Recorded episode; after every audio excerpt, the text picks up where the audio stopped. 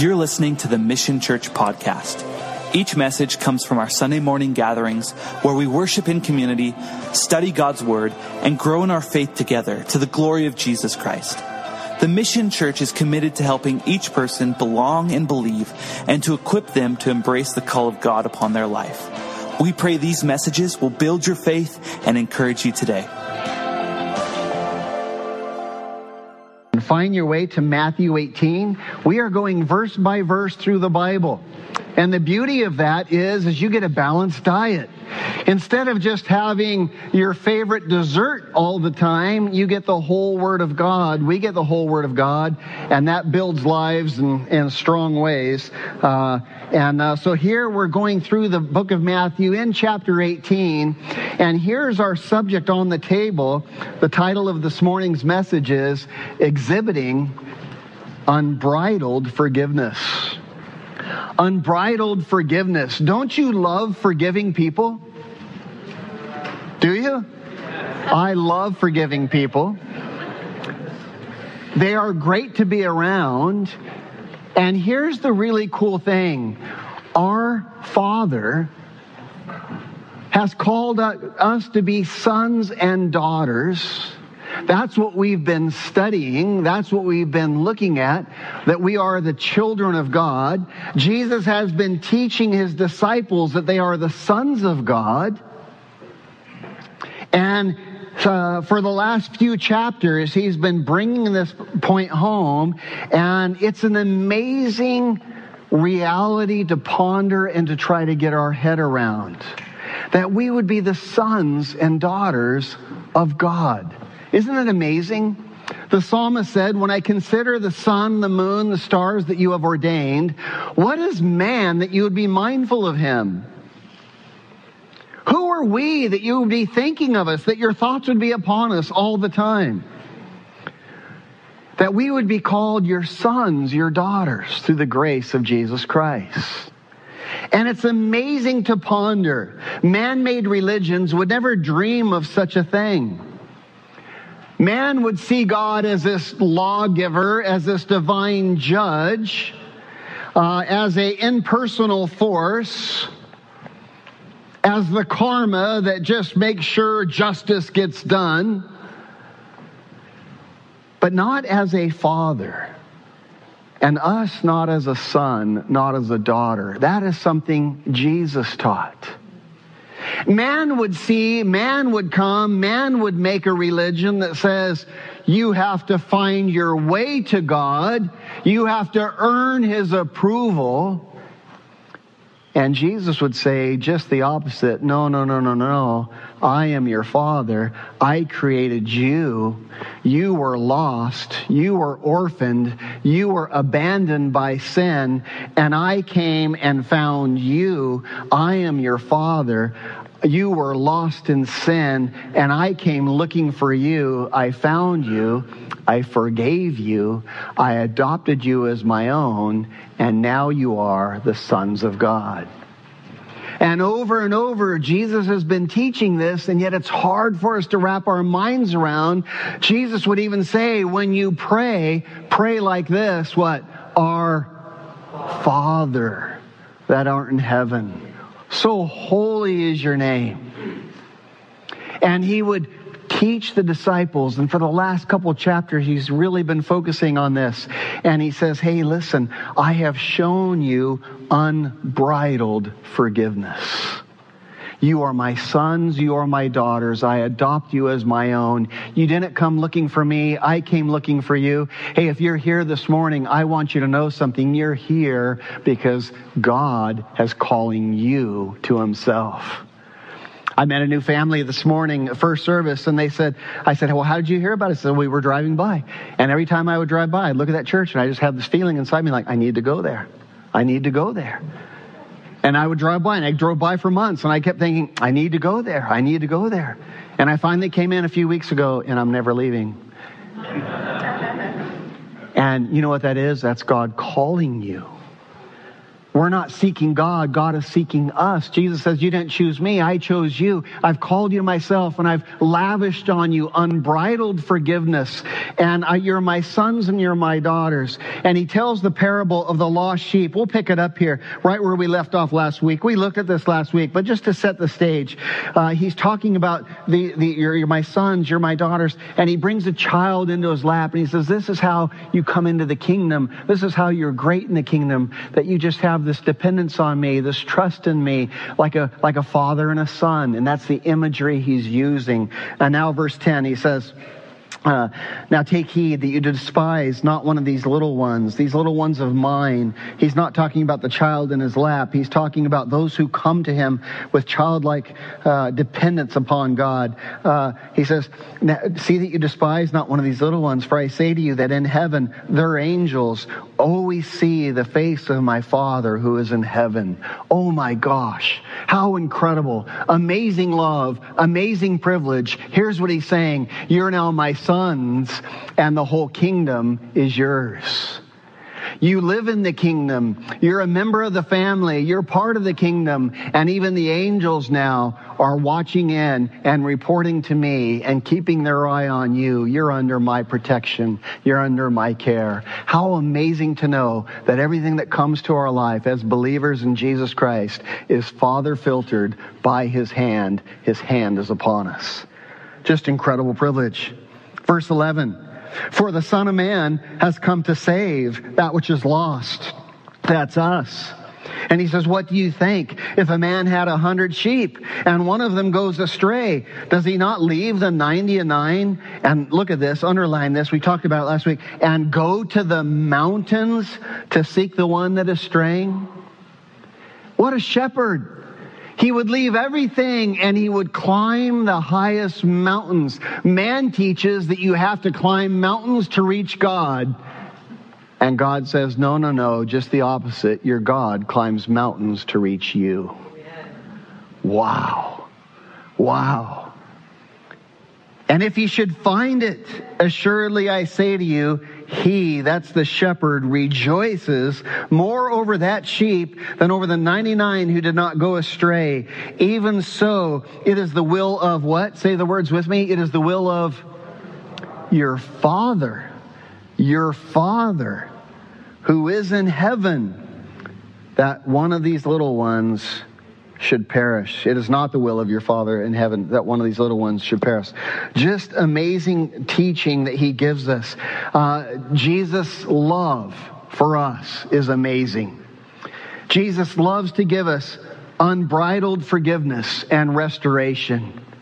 And he tells a parable. A parable is a earthly story that reveals truths about God, truths about his kingdom, truths about heaven. He tells us an earthly story like this, the parable of the last sheep, to show his unbridled forgiveness on those who are going astray and those who are wandering off. If you're here this morning and you haven't come in to sonship and daughtership through the Lord Jesus Christ, oh, you are missing out and you want to give your life to Him, you want to say, Jesus, please forgive me. I believe you have that kind of love for me. And He will welcome you into His family, and we will welcome you into the family, and the kingdom is yours.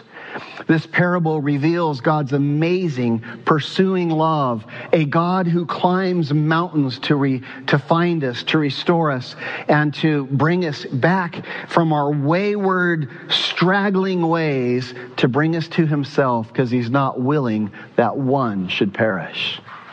That's amazing love and we receive his unbridled forgiveness and restoration. His mercies are new morning by morning and day by day. Today you woke up and Jesus was already forgiving you. Uh, just amazing to be a child uh, of God.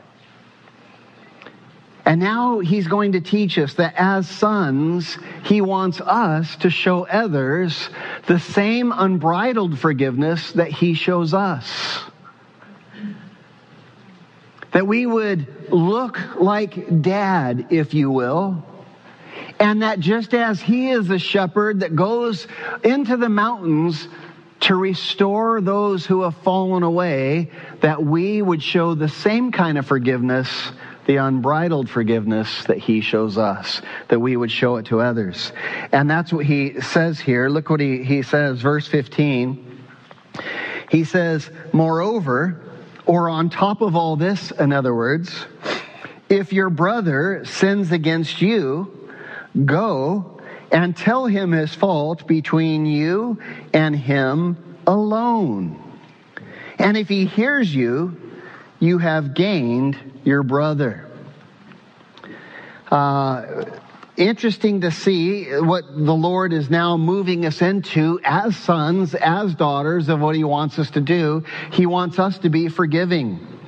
Uh, here's the truth of it. In the world, people wrong us all the time. How many of you have been wronged in a big way? Yeah, all of us, right? I remember one time I came home from church. I was teaching at Maranatha Chapel under Pastor Ray Bentley. At a, uh, uh, I used to uh, go there. I was uh, teaching in the adult Sunday school, um, adult classes that they had. And I drive home from church. Uh, I oversaw their small group ministry and, and taught there. And, and I drove home on a Sunday and I come uh, in, pull into the driveway. And as I pull into the driveway, I see my beautiful golden retriever lying on the front yard, stiff as a board and having convulsions. And this dog was amazing. I mean, this dog knew English. I mean, uh, it was so smart. Uh, she used to ride jet skis with me and ride motorcycles with me, and she just absolutely loved it, right? Just at a command could just and I see her in the front yard, stiff as a board and having convulsions. And I come over and I said her tongue is about swollen like this. And I'm like, what the heck? And my next door neighbor comes running out and says, Oh, I'm so sorry. We put rat poison out in the front yard last night in cheese. And I think your dog got it. And so I swoop the dog up. I rush immediately to the vet. I rush into the vet and I'm not there 15 seconds and the dog passes. And I come home to a neighbor in tears and what can I do? What can I say? And the neighbor says, can we buy a new dog? And I said, no, you can't buy a new dog. But it's okay. You're forgiven. No problem. I understand. And here's what happens. We live in a world where we're wronged, where people hurt us, where people break our hearts. And it happens with neighbors. It happens with friends. It happens with family. It happens with our own spouses. And here's what Jesus is teaching us. I want the same unbridled forgiveness that flows so freely into your life from me to you to also flow from your life into others. It's important. We are human, we are clumsy, we are selfish, we are sinful, and we hurt people, and people hurt us. And unbridled forgiveness will be a powerful tool in our life if we will embrace it. It will allow us, it will enable us to have healthy relationships with others, to build up others, to edify others. But it's not that easy to do, is it? Sometimes it's very difficult. It's easy to talk about forgiveness, but actually forgiving is a lot different. I love what C.S. Lewis says about it. C.S. Lewis in the book Mere Christianity. Uh, by the way, if you haven't read Mere Christianity, it's a must read. It's an amazing book, uh, one of my favorites. But here's what C.S. Lewis says. Let me hear you read this together as a thundering voice. Everyone thinks forgiveness is a lovely idea until he has something to forgive. Isn't that true? I love the idea of receiving forgiveness, but the idea of actually giving it, well, that's a different story. After what they did to me, are you kidding? And here Jesus says, no, no, no, I want to use your life. And in one sentence here, in verse 15, Jesus gives us, in one sentence, he gives us three wise instructions for loving and forgiving an offender. And notice what he says. Let's see if we can find them as we read it. See if you can find those three. I'm going to read it one more time. See if you can find the three wise instructions he gives us. Moreover, if your brother sins against you, go and tell him his fault between you and him. What is it? Alone. And if he hears you, you have gained a brother. Here's the first thing that he says. When you are offended, don't blab it to others. Don't blab it to others. Take it to your offender alone. What are we prone to do when someone wrongs us? The first thing we're prone to do is just go and tell everybody we know about how this person messed us up. And Jesus says, don't do that. First mistake. When someone hurts us or wrongs us, instead of going to the person who wronged us, we tell everyone. We tell our friends, we tell our church members, we text it out, we put it on social media, we just make sure everybody knows. And in doing so, oftentimes it becomes more damaging than the offense itself. And Jesus says, hey, here's the first step of wisdom. Don't blab it to others. Instead, go to your offender alone. I want you to circle the word alone. Alone. Go to the person directly. And the Bible has a lot to say about that. Uh, here's a verse for you on your screens that is uh, just insightful, kind of a parallel passage. Proverbs 16, um, verse 27 and 28. Let me hear you read this, church, a thundering voice. An ungodly man digs up evil, and it's, it is on his lips like a burning fire. A perverse man sows strife, and a whisperer separates the best of friends.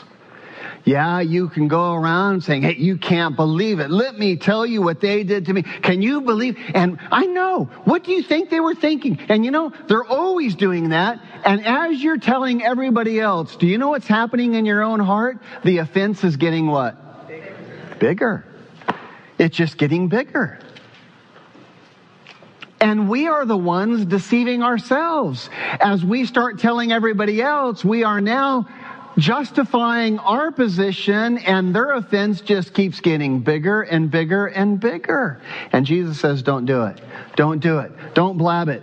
Don't blab it. Instead, go to your offender alone. Here's another passage, Proverbs 17. Uh, uh, I put it in two translations for you so we can get a full flavor. Uh, but let's read the New King James Version first. Let's read it together. He who covers a transgression seeks love, but he who repeats a matter separates friends. That was one of the first Bible verses I learned as a Christian 30 years ago. Uh, and it's a great passage maybe to memorize. He who covers a transgression, a transgression is sin. He who covers a sin seeks love. But he who repeats a matter separates friends, damages relationships. Here's how the New Living Translation, which isn't really a translation, by the way, it's more of a paraphrase. Here's how it paraphrases that verse. Let me hear you read that one. Love prospers when a fault is forgiven, but dwelling on it separates close friends. Love prospers when a fault is forgiven. And guess what Jesus wants us to have? Prospering love in our life. Jesus says, don't blab it. Love covers a multitude of sin. And don't go tell everybody else. Instead, go to the person directly. And here's the second thing he tells us when we're offended. When we're offended, not only don't blab it, but look what he says pursue reconciliation. Do you see it there? Look what he says. Verse 15, one more time. Moreover, if your brother sins against you, what's the verb? Go. Go. Go and tell it to him. Go. Or in other words, pursue reconciliation. Here's what Jesus is saying. He's saying, listen, if there's a problem, if someone offends you, it's your responsibility, excuse me, to make it right. Go and talk to them. Go and, and get it right. It's so interesting, isn't it? When our flesh is hurt, when our feelings get hurt, when someone wrongs us, how does our flesh like to respond? We like to say, well, I'm not going to go to them until they first what? apologize. Apologize. I'm not going to go to them until they first apologize. And you know what I've seen? I've seen friends. I've seen family.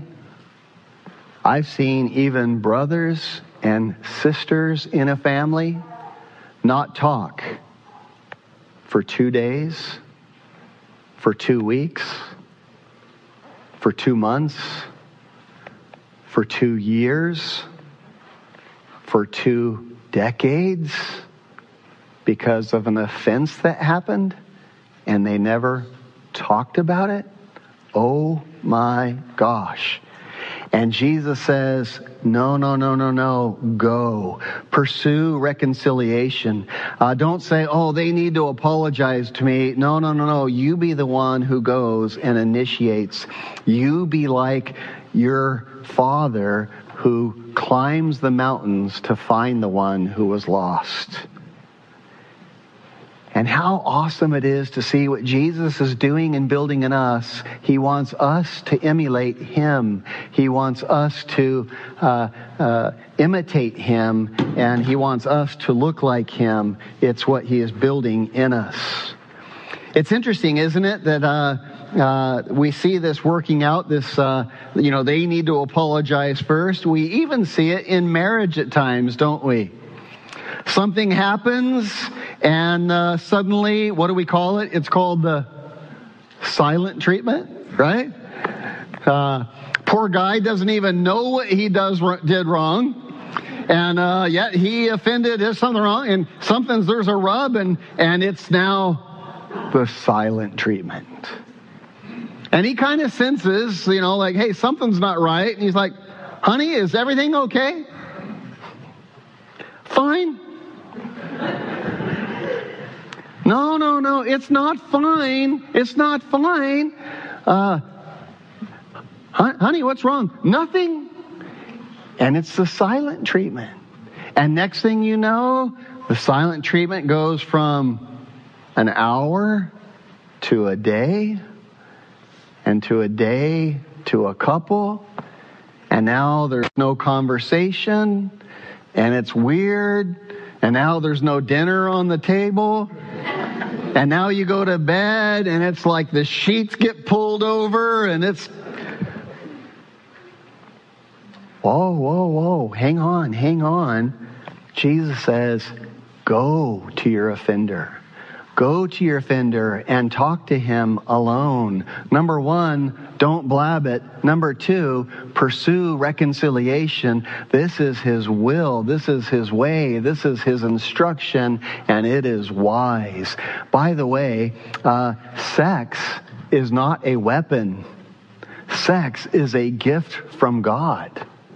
It was never meant to be used as a weapon. I remember when the kid, my kids were little, I have four kids, when the kids were little, you give them Christmas presents, and next thing you know, they're hitting their brother with it. You're like, wait, wait, wait, wait, wait. I didn't give you that gift to beat your brother with it. I gave you that gift to play with and to have fun with. And, and I imagine how God kind of looks at us when we use some of the gifts He gives us, like, whoa, whoa, whoa, not what I had in mind, right?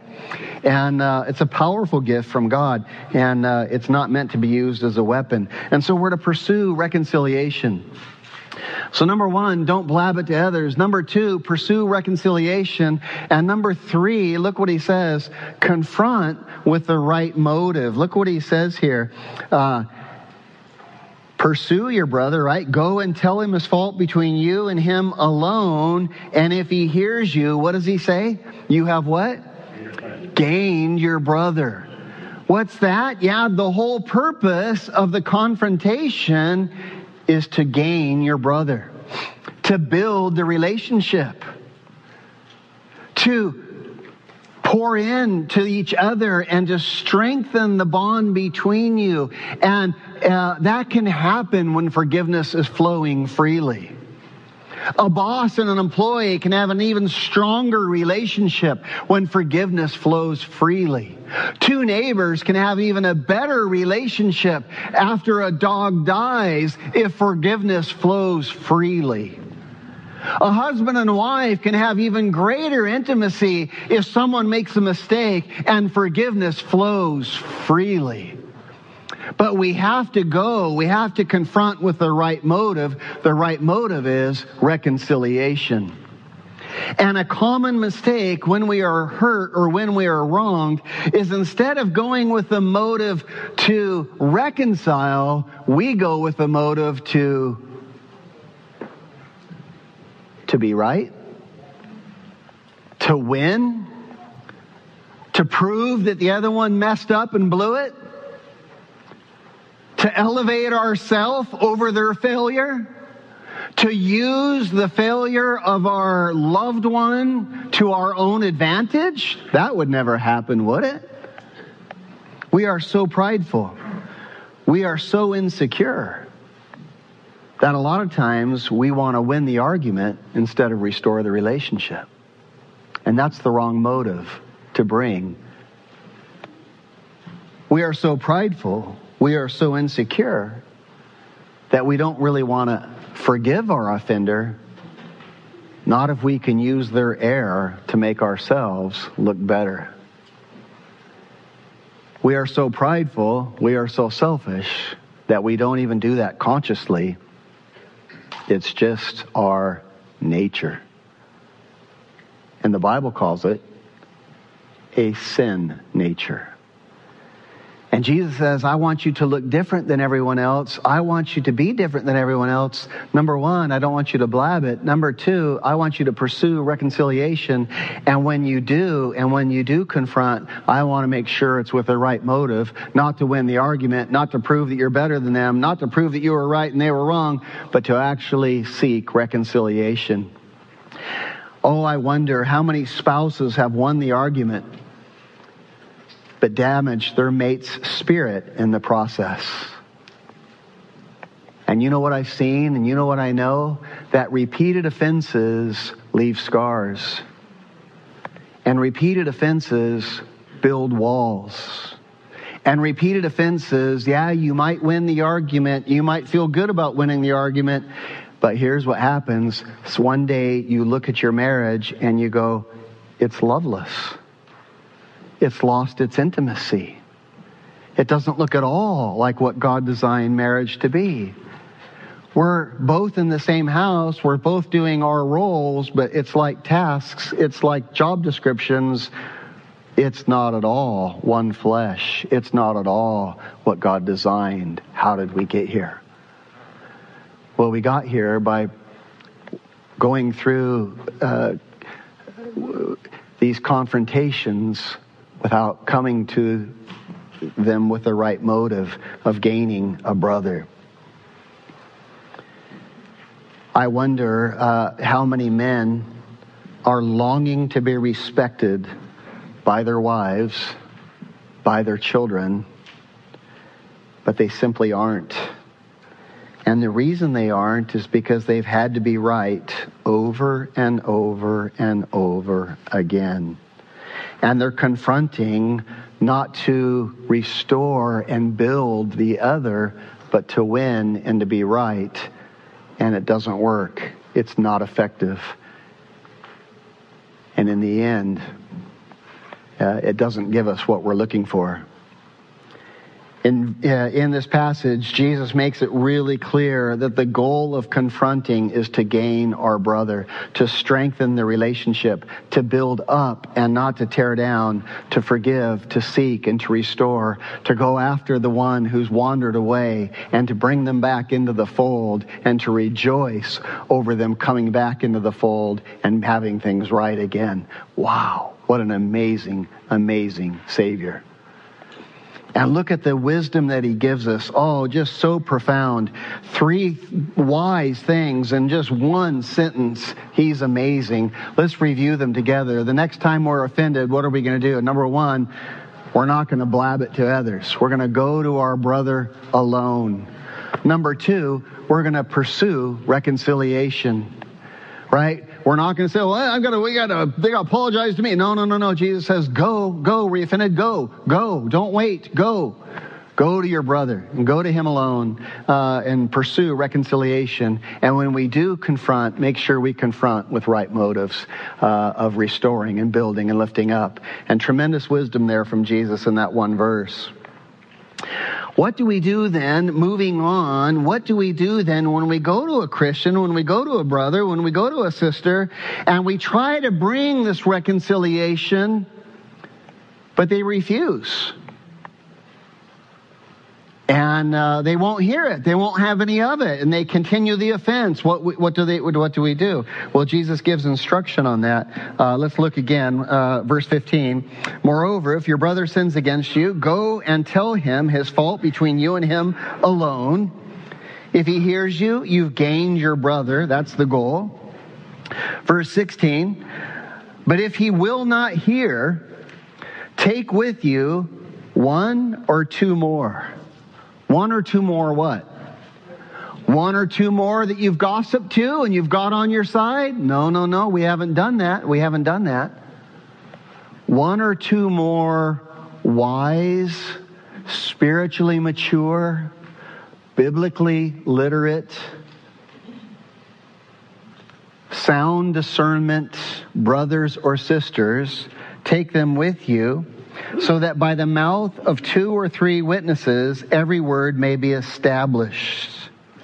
Hey, instead of continuing and going head to head when you have an opposing view and you're just not making any headway, instead, take a wise brother brother or two with you take a wise sister or two with you and go to the person and still the same goal of bringing reconciliation right and uh, an objective third party, a good sounding board. And when we do that, by the way, uh, you, you want to go with a process, once again, not of being right, because when you bring a third party in, guess what might happen? You might realize it's not at all as you thought it was. And don't just bring in a yes man with you to tell you what you want to hear. Bring in someone actually wise who can bring truth into the, into the uh, equation. Uh, verse 17. And if he refuses to hear them, tell it to the church. Uh, tell it to the church. Uh, what does that mean? He's not talking about tell it to everybody in the church. What is he talking about? Tell it to who?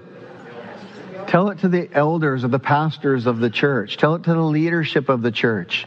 Jesus is moving in now to an area of church discipline, and I'm not going to camp out here a long time as I would if I was in a pastor's meeting or a pastor's conference, or if I was, uh, you know, teaching in, in, in, that setting or in a leadership meeting or something. Uh, we'd go deeper, but for the whole church, uh, we need to know this that that uh, uh, Jesus does set up church discipline here, and look what he says: Tell it to the church leadership.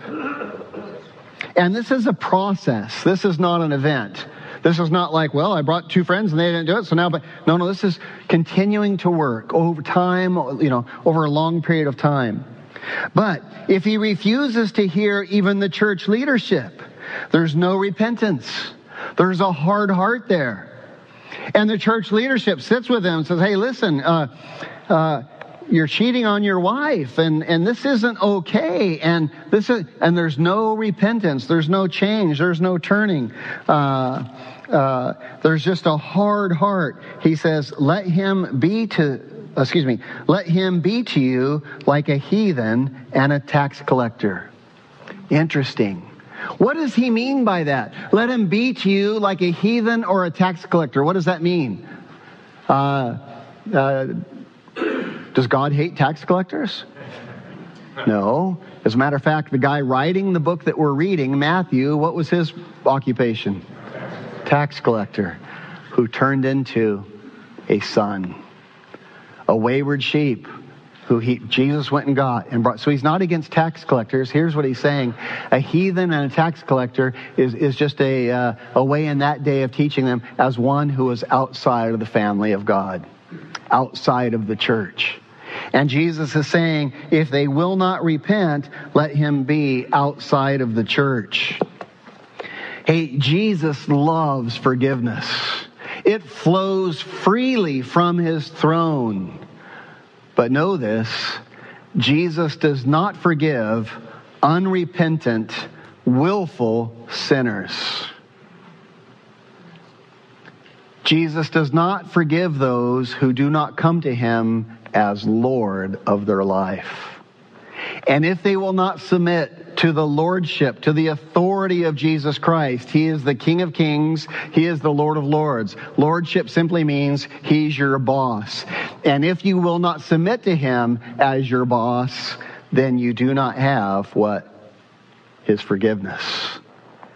And he says, cast him out of the church. Why? So that he might know, he might not be self deceived, thinking he has God's forgiveness when he doesn't. In the book of Corinthians and 1 Corinthians in chapter 5, uh, it deals with this. There was a, a member of the church who was sleeping with his stepmom. And he was flaunting it. He wasn't repentant. And the church members weren't doing anything about it. And Paul said, kick this one out of the church that in the end he might ultimately be saved, that he might realize uh, his religion is, is futile. Uh, he's not saved at all. And by kicking him out of the church, he'll know that, that he might be saved. And so it's so important. The church must take sin seriously. This is not a country club. Hey, we have amazing fellowship. We're going to go play pickleball. We have barbecues. We have fun together. But this is not a social club. This is the family of God. This is the church of Jesus Christ. And he wants us to take sin seriously and unrepentant Christians who are willfully practicing sin must be sought out, must be confronted, and must be removed if they will not repent. And I tell you, as we look at the world today, and as we look what is going on in the name of so-called church, as we look at the unspeakable scandals that have tarnished the church, uh, I tell you, it reflects the total failure of believers to confront sinning leaders, sinning leaders, and, and sinning followers. And isn't this a sad indictment? That the world has often had to expose what the church has tried to cover up. And we talked about that last week, and I gave some illustrations. I'm not going to do it again. It was painful.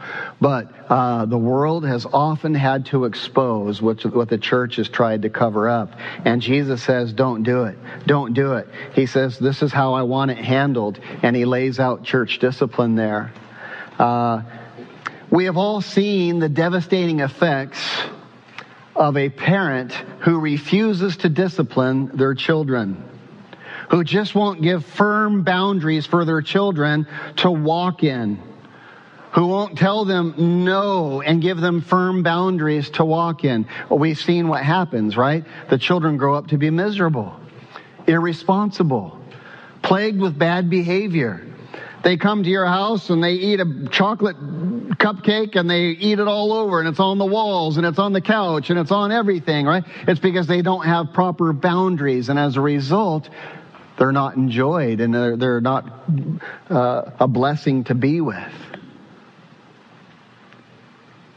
And because of that, the children are plagued with bad behaviors. And I'm not talking about parenting, so it is in churches. Does that make sense? Uh, contrary to popular opinion, it is not love but indifference that causes a parent to abdicate the responsibility of disciplining their children. And so it is with churches. I have a quote from John MacArthur I want to read to you. MacArthur says, It is an illusion to think that the church can take strong, can take a strong verbal stand against sin without enforcing that stand among its own believers. And so all of that to say, here's what Jesus is teaching.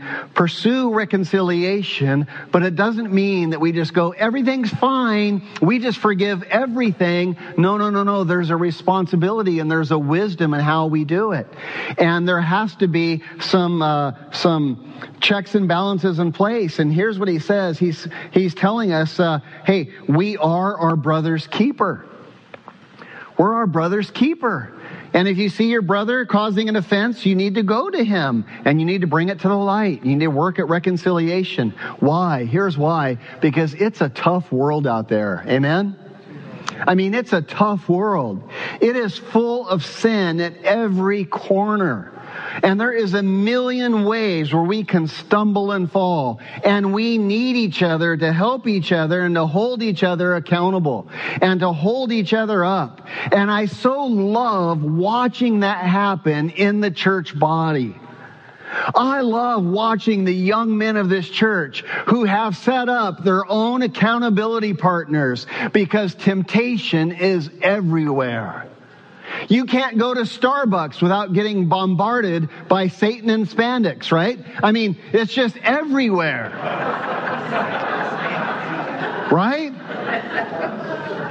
And it doesn't matter if you turn on the TV or you go online or whatever. It's just everywhere. And I love how the young men, and not just young men, how the men of this church have set up brothers to hold them accountable that they talk to and they say, Hey, how are you doing today? I'm doing good, man. I'm living victoriously in Jesus Christ. How are you doing? Oh, I'm not doing so good. I was at Starbucks or I was online or I was whatever and you say, hey, let me pray for you. And we don't come together to condemn.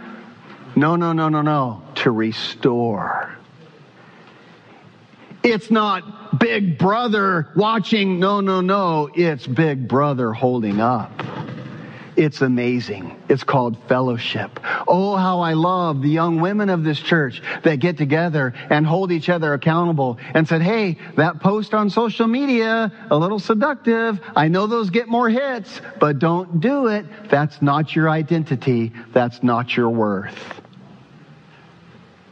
Holding each other up.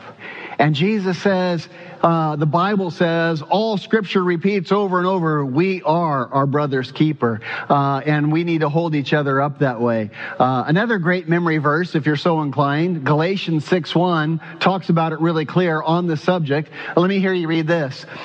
Uh, a thundering voice again. Brethren, if a man is overtaken in any trespass, a trespass means a sin, you who are spiritual, restore such a one in a spirit of gentleness, considering yourself, lest you also be tempted. Bear one another's burdens, and so fulfill the law of Christ. Welcome to the family. Welcome to the family. We can act like we have it all together, or we can be honest with each other and allow each other to help each other. Uh, forgiveness will flow freely, and we'll always do it to the point of, of restoring and edification. And man, it's a great thing to have in our life total grace in the church of Jesus Christ. Uh, we are not to be sin sniffers. We're not to be legalists. Uh, we know for sure what the Bible says. The Bible says that all have sinned and fallen what? Short of the glory of God. By the way, the Greek, the, uh, the, the context of that, the Greek, all are falling short of the glory of God right now, present tense.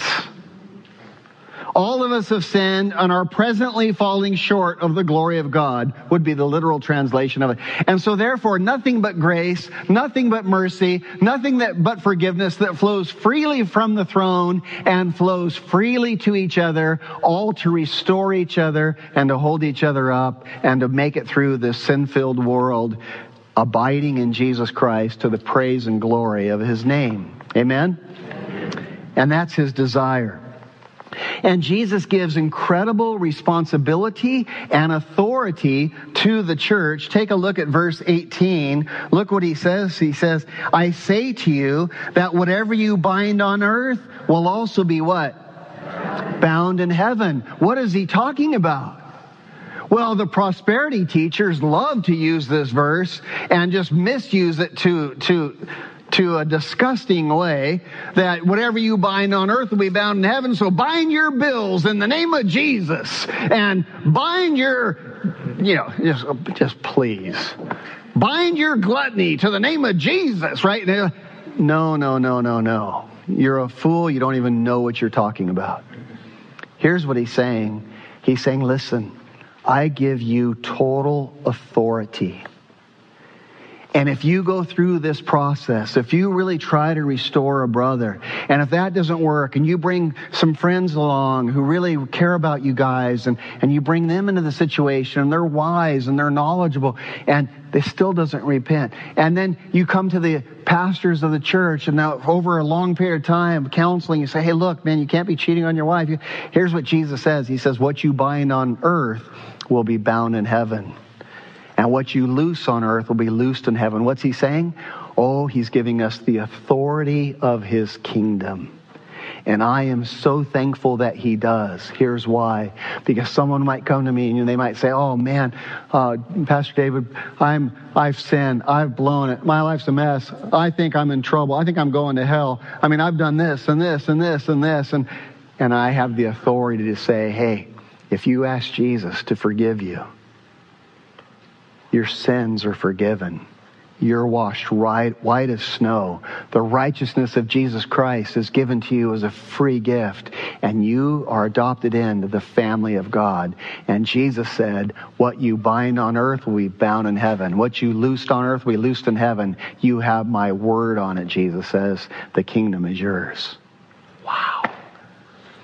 Oh, the glorious liberty of the children of God. And look what he says. That's the context. Surely I say to you that what you bind on earth will be bound in heaven, and what you loose on earth or what you forgive on earth will be forgiven in heaven. Again, I say to you that if two of you agree on earth concerning anything that they ask, it will be done for them by my Father in heaven. For where two or three are gathered together in my name, I am there. In the Greek, I am already there in the midst of them. Again, we see how that verse is misused, but we see the real context speaking of the authority and the, the glory of uh, uh, uh, that Jesus has given to us as brothers and sisters in the church. Just amazing. And so now he comes back to our subject of forgiving. Peter has been tracking with Jesus the whole time because uh, look what uh, uh, look what Peter says here, verse 21. Then Peter came to him, to Jesus, and said, Lord, how often shall I forgive my sin, forgive my brother who sins against me? How many times do I have to forgive him? Up to seven times? Here's what's happening. Peter is thinking about what Jesus is teaching. Peter is realizing that Jesus is talking about the unbridled forgiveness that God gives to us, and now the unbridled forgiveness that he wants us to emulate just like him towards others. And Peter's thinking, kind of like C.S. Lewis is thinking, wow, this might be kind of hard. I got some people to go forgive right now. And Lord, how many times do I have to do this? And Peter, thinking that he's going to be really generous, he wants to do it none. I know I should do it maybe one, and I'm going to multiply that a little bit. I'm going to say seven. And I'm pretty sure here's what Jesus is going to say to me. Well done, Peter. Flesh and blood hasn't revealed that to you. You're amazing. And Peter's ready for the big stroke right here, right? And look what Jesus says, verse 22. And Jesus said to him, I don't say, say to you up to seven times, but I say to you up to 70 times seven. Wow. What's that? 70 times seven? How many is that? 490. What's Jesus saying? Quit counting, Peter. Quit counting. I don't want measured forgiveness coming out of you. I want unbridled forgiveness coming out of you. I don't want you keeping a record of wrongs because I keep no record of wrongs. Oh, that verse I quoted at the beginning of the service. If he would number our transgressions, we would not be able to stand. The good news, if we're in Christ, guess what? He doesn't number our transgressions, nor does he re- recount all the times he forgives us. He takes our sins as far away as the east is from the west. In other words, he lets it go completely. And he says, Peter, I want you to be like that. I want you to be like that. And Peter's realizing, man, that's going to be kind of hard. That's going to be kind of hard. I want to give you, as we close and we prepare our hearts for communion, I want to give you five steps that, uh, that I want to give you, and then one step from Jesus, which is the granddaddy of all steps. Five, uh, five steps from me, one granddaddy from Jesus that will make forgiving others easier. You might want to write them down. You might not need to. There might be only one that you want to write down, one that really hits you. But forgiveness is not always easy if we're honest. And here's a few things that we can take, a few things that we can hold, a few ideologies that we can embrace that will make forgiving much, much easier. And so here they are. Number one, assume that there is a good heart in your offender. Just assume that there's a good heart in your offender when they wrong you. Uh, we have a value at the church. We talk about it in our leaders' meetings, and that value is that there's no black hearts. No black hearts. You know what that means? It means that when someone does something that hurts our feelings, let's not go, oh, they meant to do that. I know they did that on purpose. I bet they did that just to mess with me. I'll show them mess with me. I'll show them. Ho, ho, ho, hang on, hang on, hang on. Why don't you look at it a little differently? Why don't you assume that they have no black heart towards you, that they have a good heart, and uh, maybe they just may, may messed up. Maybe it was just a clumsy comment. Maybe it was just a selfish moment. Maybe it was just a, a foolish mistake. Let's just assume the best in it. Number two, talk yourself out of being offended. It's called prayer. Lord, would you help me not be offended in this? Would you help me, Lord, to just let it go? It's just not that big a deal. I, it really bugged me, Lord, but would you help me to just, to just see, just walk in their shoes and kind of just see where they were coming from? Jesus said it this way, why do you look at the speck in your brother's eye and do not even take time to ponder or consider what? The honking telephone pole in your eye. And if you did, you might think, you know what? It's just not that big a deal. And how many offenses could just, just go away without even having to be discussed because it's just really not that big a deal. Number three, this is a big one if you're able to embrace it. Don't tie your identity to the wound. You understand what I mean by that? Don't tie your identity to the wound. Well, they did this because they think this of me. And I can't believe they think that of me. And you know what? I can't, this is, this is, here's what happens. When our identity is too closely tied to our opinions, we see this in the political world, don't we? When our identity is too closely tied to our opinions. When someone disagrees with us, we feel like we have personally been rejected. The offense is tied too closely to our identity. That's a mistake. And when that happens, it of course hurts and hurts badly, but let me tell you something, it is highly inaccurate. It's not wise. You're not seeing clearly.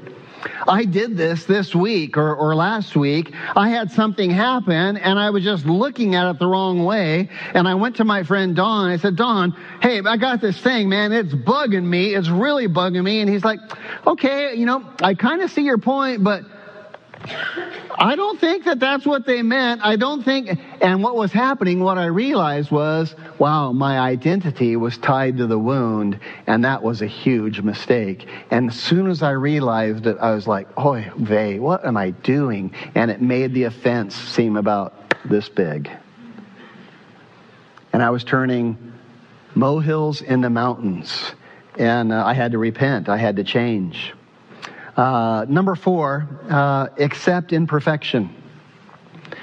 Um, we're flawed creatures, aren't we? Uh, it's good to just allow people to be flawed. Uh, to just go, hey, no big deal, you know. Uh, yeah, that was a mean thing to say, but I get it. I've done it. There's a, a proverb, I wish I could remember the, the reference for it, but it says, uh, do not str- do not uh, overly worry when uh, uh, you hear someone talking bad about you, for you yourself know that you have done the same. How many of us have talked behind someone's back?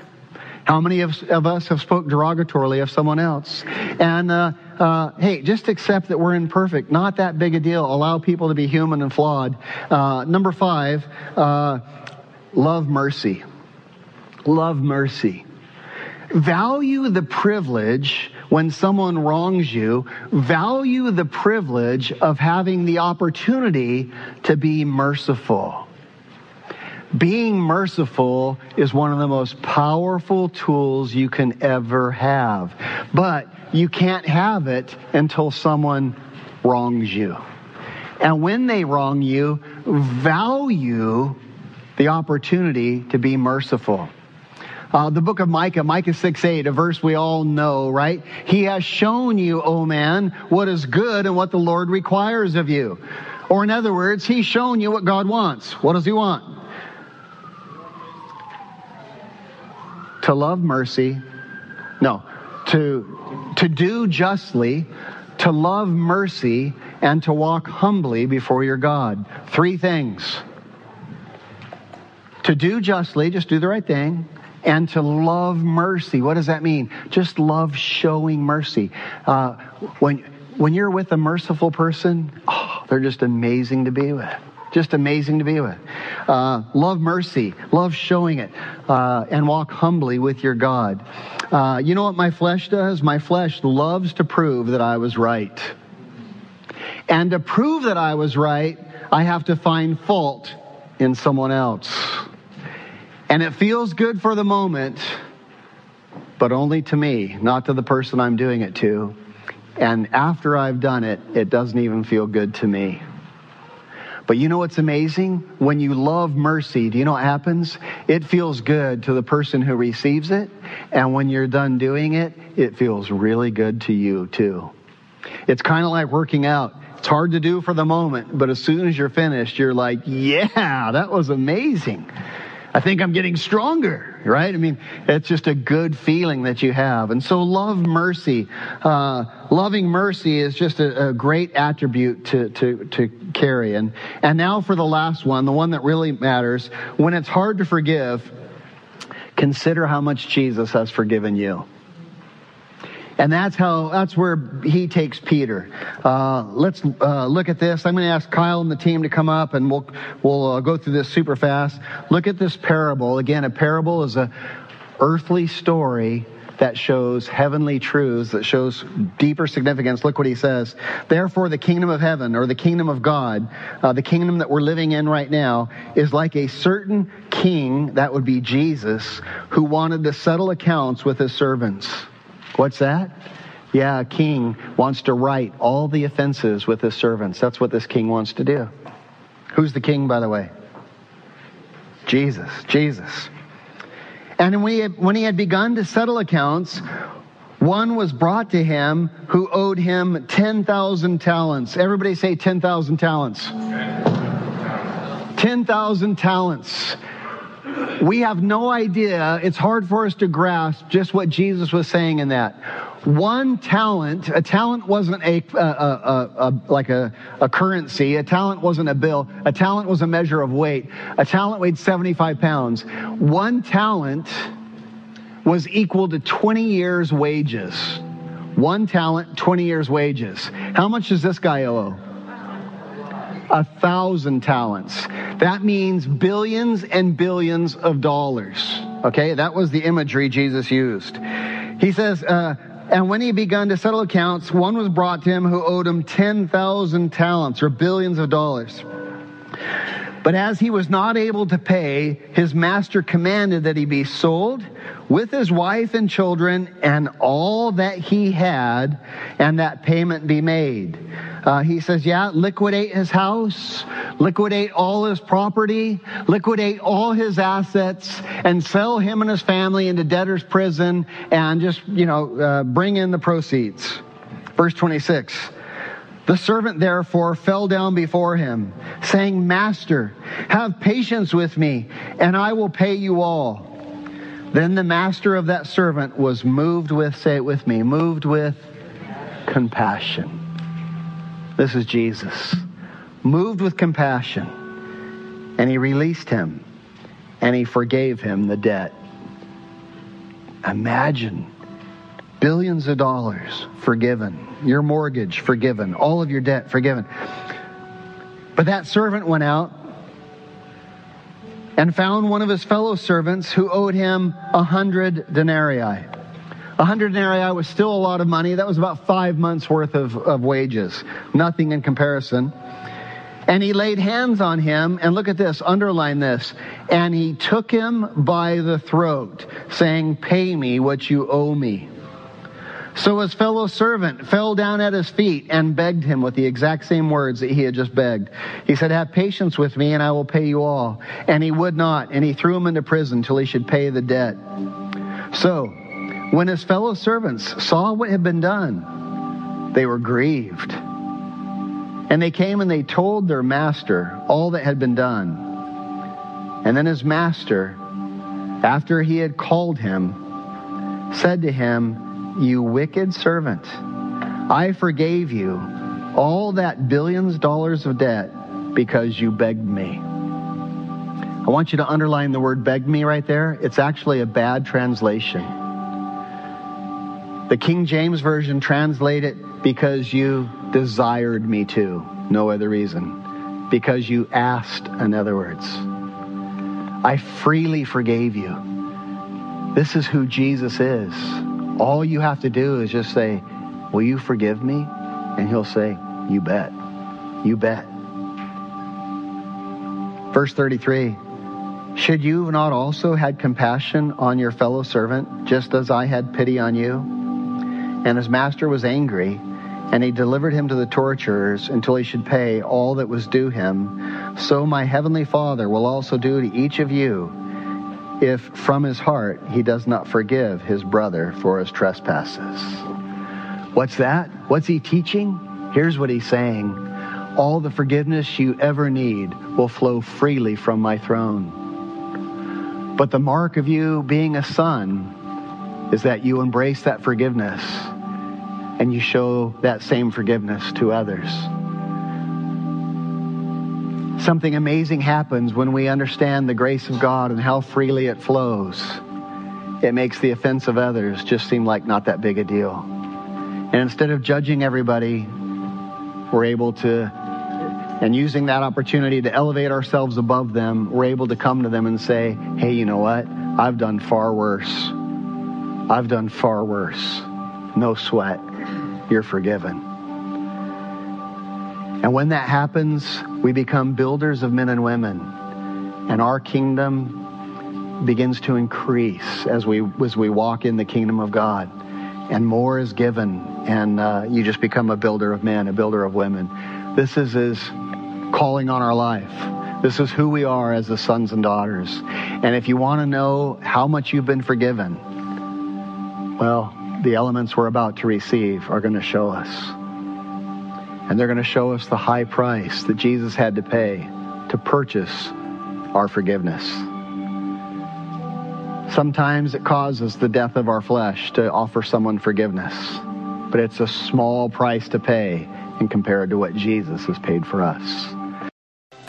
You may freely share this message with others as long as you don't charge for it. Support for these broadcasts comes from your generous donations that allow us to give away our materials for free. To participate with us, please visit our website at themissionchurch.net. God bless.